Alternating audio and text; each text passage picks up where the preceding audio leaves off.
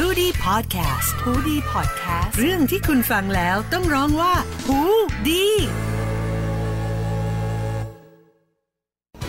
สวัสดีครับ พบกับหูดีพอดแคสต์ครับ ในช่วงของ Man of the Match กับผม แม็กลิทิเดตกินจันทร์ครับรายการของเราก็จะมาอัปเดตข่าวสารรวมถึงเก็บตกควันหลงของวงการฟุตบอลไทยครับ ซึ่งช่วงนี้นี่แข่งขันกัน ถี่มาก ๆ เลยนะครับ เนื่องจากว่าหลังจากเราพักเบรกไปช่วงสถานการณ์โควิดนะครับ กลับมาเตะกันก็ต้องเร่งให้จบภายในเดือนมีนาคมครับ นั่นหมายความว่าเดือนกุมภาพันธ์แล้วก็เดือนมีนาคมครับ เตะกันมีทั้งนัดกลางสัปดาห์ แล้วก็นัดสุดสัปดาห์ครับทำให้ทีมสโมสรฟุตบอลต่างๆเนี่ยการบ้านหนักของพวกเขาก็คือการรักษาสภาพร่างกายความฟิตนะครับของนักฟุตบอลว่าจะเตะได้แบบที่ไม่เจ็บแบบที่เรียกว่าราบรื่นเนี่ยอย่างไรบ้างนะครับ ก็สัปดาห์ที่ผ่านมาครับเสร็จสิ้นไปแล้วกับเรียกว่าน่าจะเห็น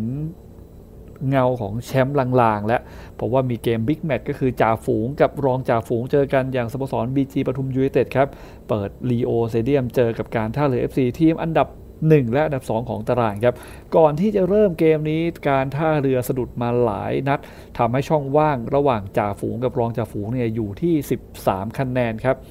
ถ้าท่าเรือชนะเกมนี้ได้ก็จะขยับ ลดช่องว่างเหลือ 10 แต้ม แต่ก็ต้องบอกว่า 10 แต้มก็ถือว่ายังเยอะอยู่ดีด้วยฟอร์มการเล่นของ BG ในปีนี้นะครับ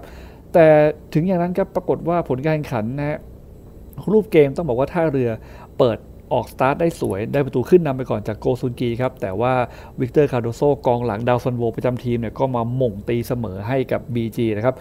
ทำท่าว่าจะจบด้วยการแบ่งแต้มแต่สุดท้ายเจนรบสัมภาวดีกองหน้าดาวรุ่งนะครับ แล้วก็เป็นตัวสำรองเนี่ยลงมาหม่งประตูชัยให้กับจ่าฝูงบีจีปทุมยูไนเต็ดเอาชนะการท่าเรือไป 2ต่อ1นั่นหมายความว่าช่องว่างจาก 13 มันกลายเป็น 16 คะแนนครับทำให้โอ้ต้องบอกว่าสถานการณ์การลุ้นแชมป์แทบว่าจะหมดลุ้นไปเรียบร้อยแล้วนะครับ แม้ว่าเกมจะเหลืออีกหลายเกมก็ตาม แต่ว่าการท่าเรือกับ BG ปทุมเองช่องว่างมันห่างกันเกินไป ฉะนั้นเนี่ยหลายคนก็มองแล้วก็ฟันธงไปแล้วว่า BG ปทุมน่าจะ เป็นแชมป์ไทยลีกในปีนี้เพียงแต่ว่าเป้าหมายของเขาจะมีโอกาสทำลายสถิติบุรีรัมย์กับเมืองทองได้หรือไม่ ด้วยการเป็นแชมป์ไร้พ่ายนะครับ ซึ่งตอนนี้เนี่ย BG ปทุมเนี่ยอยู่อันดับ1ครับแข่ง 20 เกมมี 56 คะแนน ตามหลังมาที่การท่าเรือ 20 เกมเท่ากันมี 40 แต้มนะครับห่างกันถึง 16 คะแนนเลยทีเดียว ก็เรียกว่าการลุ้นแชมป์น่าจะ ลุ้นไม่สนุกแล้วละครับ แต่ทิ้งสิ่งที่สนุกขึ้นมาครับก็คือทีมอันดับ 3 อย่างบุรีรัมย์ครับ ตอนนี้ทำแต้มขึ้นมานะครับมี 35 คะแนนพวกเขาตามหลัง การท่าเรือ 5 คะแนนเท่านั้นนะครับ ก็ต้องบอกว่าถ้า ท่าเรือยังแผ่วต่อเนื่องบุรีรัมย์มีโอกาสแซงขึ้นมาอันดับ 2 ก็เป็นได้ ซึ่งแน่นอนว่าอันดับ 1 2 3 ในปีนี้เนี่ยนะครับก็จะส่งผลต่อโควตา AFC Champions League ในฤดูกาล 2022 ด้วยนะฮะก็เรียกว่าต้องลุ้นกันว่าสุดท้ายแล้วทีมใดจะคว้าโควตาฟุตบอลเอเชียใน 2022 ได้นะครับเนื่องจากว่า 2021 เนี่ย ก็เสร็จสิ้นไปแล้วกับโควตาตรงนั้นนะเขาก็จะเป็น BG ปทุมการท่าเรือที่ได้เล่นในรอบ group stage เลย ส่วนราชบุรีกับเชียงรายเนี่ยจะต้องเล่นเพลย์ออฟก่อนนะครับ ก็เดี๋ยวรอดูกันครับว่าผลงานสโมสรของไทยในเวทีเอเชียจะเป็นอย่างไรนะครับ อัปเดตดาวซัลโวกันนิดหนึ่งครับ ตอนนี้นะครับหลังจากที่จอห์นบักโจยิง 4 ประตูใน 2 สัปดาห์ที่แล้ว ขึ้นนำดาวซัลโว 14 ลูกครับ ล่าสุดครับสมุทรปราการซิตี้ก็ส่งบาร์รอส ทาร์เดลี่ครับ เข้าประกวดด้วยการยิงแฮตทริกใส่เมืองทองนะครับทำให้ทาร์เดลี่ขยับมาอยู่อันดับหนึ่งของตารางดาวซัลโวครับมี 16 ประตูไปแล้วในปีนี้นะครับ ซึ่งก็ปีนี้ก็ขับเคี่ยวกันมันครับดาวซัลโว อย่างบาร์รอส ทาร์เดลี่ จอห์นบัคโจ หรือแม้กระทั่งวิกเตอร์ คาร์โดโซ ซึ่งเป็นกองหลังนะฮะเป็นกองหลังหนึ่งเดียวที่หลุดเข้ามาใน top five ของอันดับดาวซัลโวในไทยลีก ซึ่งคาร์โดโซเองก็กดไป 11 ประตูนะครับ เรียกว่าก็บราซิลครับบราซิลที่เขาจองตารางดาวซัลโวของไทยลีกอยู่นะครับ หลังจากที่มีข่าวว่าโค้ดอูดได้โอกาสนัดสุดท้าย ก็คือการแก้ตัวกับเขาในเกมกับ BG แล้วปรากฏว่าโค้ดอูดบุกไปแพ้ BG เนี่ยล่าสุดทางด้านของโค้ดอูดสราวุตีพันธ์หัวหน้าโค้ดของการท่าเรือก็ออกมาให้สัมภาษณ์ครับบอกว่า พร้อมรับผิดชอบผลงานอยู่แล้วครับ ก็ขึ้นอยู่กับผู้บริหารอย่างมาดามแป้งคุณนวลพันธ์ล่ำซำนะครับว่าจะตัดสินอนาคตของเจ้าตัวอย่างไร ซึ่งเจ้าตัวยินดี แล้วก็พร้อมที่จะรับผิดชอบผลงานอยู่แล้วนะครับโค้ดอูดเข้ามารับหน้าที่คุมท่าเรือนะครับแล้วก็ทำผลงานได้อย่างยอดเยี่ยมด้วยกันเอาชนะเก็บ 3 แต้มได้ถึง 9 เกมติดต่อกันนะครับ ก่อนที่จะมาแผ่วในช่วงหลังทำให้แต้มเนี่ยมันทิ้งห่างกับจ่าฝูงอย่าง BG ขึ้นมาเรื่อยๆนะครับ โดยมีข่าวว่าถ้าปรากฏว่าโค้ดอูจะถูก ปลดจริงๆเนี่ยนะครับตัวเต็งที่จะเข้ามาแทนก็ไม่ใช่คนอื่นคนไกลครับเป็นอดีตโค้ชที่มีประสบการณ์ในไทยลีกมาหลายต่อหลายปี อย่างโบซิดาร์ บันโดวิชนะฮะกุนซือชาวเซอร์เบียนะครับซึ่งบันโดวิชก็เคยคุมบุรีรัมย์ ยูไนเต็ดนะครับสีสเกต FC แล้วก็ BC เทโรศาสนะด้วยนะครับ ซึ่งประสบการณ์นี่ก็พร้อมอยู่แล้ว เพียงแต่ว่าหลายคนก็คาดการณ์กันว่าจะปลดเลยหรือไม่ หรือจะให้โค้ชอูดรับผิดชอบต่อในฤดูกาลที่เหลือ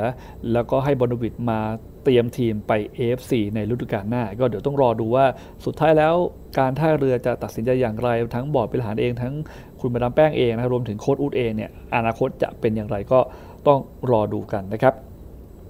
อีกหนึ่งข่าวถือว่าเป็นเรื่องที่แสดงความเสียใจด้วยครับกับนักเตะดาวรุ่งอย่างสันเสริญลิมวัฒนะครับเมื่อสัปดาห์ที่ผ่านมาครับเจ้าตัวนี้ได้สูญเสียคุณพ่อนะครับแล้วก็เรียกว่าเป็นข่าวกระทันหันเลยครับทำให้ข่าวนี้เนี่ยเกิดก่อนเกมที่ เจ้าตัวจะต้องลงเล่นนะในเกมที่บุกไปเยือนสุโขทัยนะครับ ซึ่งแน่นอนว่าทางสโมสรตราดเองก็อนุญาตให้เจ้าตัวเนี่ยเดินทางกลับครับนั่งเครื่องบินกลับมาเพื่อมาจัดการมาดูเรียกว่า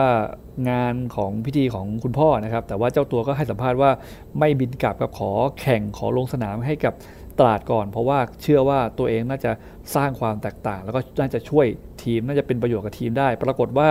เหมือนบทละครเขียนมาเลยครับ ตราดเอฟซีบุกมาเอาชนะสุโขทัยไปได้ พร้อมกับการทำแฮตทริกของสันเสริญลิมวัฒนะครับยิงคนเดียว 3 ประตู แล้วก็ท่าดีใจของเจ้าตัวเนี่ยมีการชี้นิ้วมองขึ้นไปบนฟ้าด้วยนั่นหมายความว่าการเล่นของเขาในครั้งนี้ตั้งใจให้คุณพ่อเขาได้ดูนะครับแล้วก็เป็นของขวัญเป็นสิ่งที่ทำให้ทดแทน พ่อของเขาหลังจากที่เพิ่งมีข่าวร้ายสูญเสียคุณพ่อไปนะครับก็ต้องขอแสดงความเสียใจนะครับกับสรรเสริญด้วย แล้วก็เรียกว่าแสดงความยินดีกับผลงานของตลาดด้วยที่บุกไป เอาชนะสุโขทัยได้นะครับพอพูดถึงตลาดแล้วเรามาอัปเดตตารางคะแนนหน่อยครับ อย่างที่เรียนไปช่วงต้นของรายการครับบีจีปทุมอันดับ 1 ทิ้งห่างท่าเรืออยู่ 16 คะแนนทำให้การลุ้นแชมป์อาจจะไม่มันแล้ว แต่ที่มันในปีนี้คือการลุ้นหนีตกชั้นครับ อันดับสุดท้ายเป็นระยอง FC มี 10 แต้ม ซึ่งถามกันตรงๆก็ยังเหนื่อยนะฮะส่วนตราดได้ 3 แต้มล่าสุดขยับมาเป็น 14 คะแนน ตามหลังโซนปลอดภัยอยู่ 6 แต้ม หมายความว่าเขาเก็บอีก 2 เกมได้ก็มีโอกาสที่จะขึ้นมาหายใจหายคอได้นะฮะ แต่ประเด็นก็คือว่าทีมอย่างสุพรรณบุรี FC PT ประจวบ แล้วก็สุขโขทัยรวมถึงชนบุรี FC เนี่ยทำไปทำมาตอนนี้ยังเกาะกลุ่มโซนท้ายตารางอยู่นะครับ โดยเฉพาะสุโขทัยที่เลขแรกมีโอกาสลุ้น1ใน 4 เลย แต่ปรากฏว่าเลข 2 เริ่มมาทำอันดับตอนนี้เนี่ยรั้งอันดับ 12 ของตารางนะครับ มีแต้ม 23 แต้มห่างจากโซนตกชั้นอยู่แค่ 3 คะแนนนะแต่ก็เรียกว่าต้องลุ้นกันเหนื่อยครับปีนี้ในทีมตกชั้นนี่ต้องบอกว่าลุ้นกันมันแล้วเผลอๆมีโอกาสที่จะลุ้นได้จนถึงนัดสุดท้ายเลยนะครับแชมป์ปีนี้อาจจะลอยลำแต่ลุ้นตกชั้นคาดว่าเบียดกันในช่วงท้ายอย่างแน่นอนนะทั้งทีมที่เข้าข่ายไม่จะเป็นสุพรรณบุรีพีทีประจวบสุโขทัยชลบุรีเอฟซีรวมถึงโปลิสเทโรนะครับ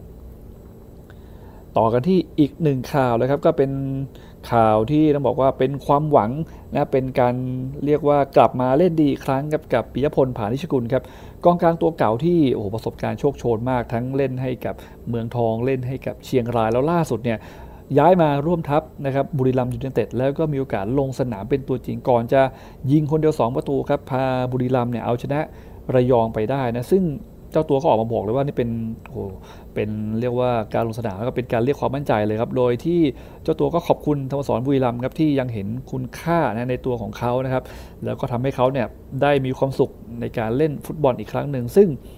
ปิยพลเนี่ยอายุอานามก็ 34 ปีแล้วครับ ย้ายมาร่วมทัพบุรีรัมย์เนี่ยเมื่อช่วง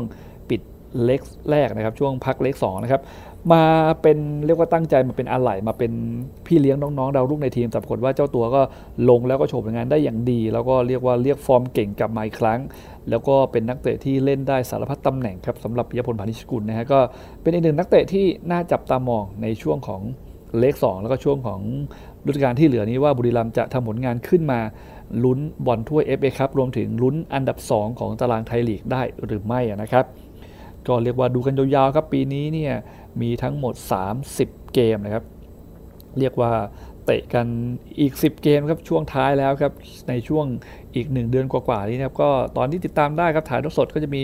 สโมสรต่างๆครับรับผิดชอบถ่ายทอดสดผ่านทาง YouTube หรือว่าทาง Facebook ของหน้าเพจของสโมสรเอง รวมถึงช่องทางฟรีทีวีช่องทาง YouTube ของ T Sport ก็ดีหรือ AIS Pay ก็ดีนะครับ ก็ติดตามกันได้มีโปรแกรมเตะกัน เสาร์อาทิตย์แล้วก็อังคารพุธพฤหัสเลยจะมีแค่วันจันทร์กับวันศุกร์2วันเท่านั้นที่ไม่มีบอลไทยเตะนะครับก็เลือกดูเลือกชมกันได้ตามใจชอบเลยนะครับวันนี้ Mac of the Match ครับกับผมแม็กลิเดกินจันก็หมดเวลาลงแล้วครับพบกันใหม่ทุกสัปดาห์ครับเราจะมาอัปเดตข่าวสารวงการฟุตบอลไทยกัน ตลอดรอบสัปดาห์ที่ผ่านมาวันนี้หมดเวลาลงแล้วพบกันใหม่สัปดาห์หน้า สวัสดีครับ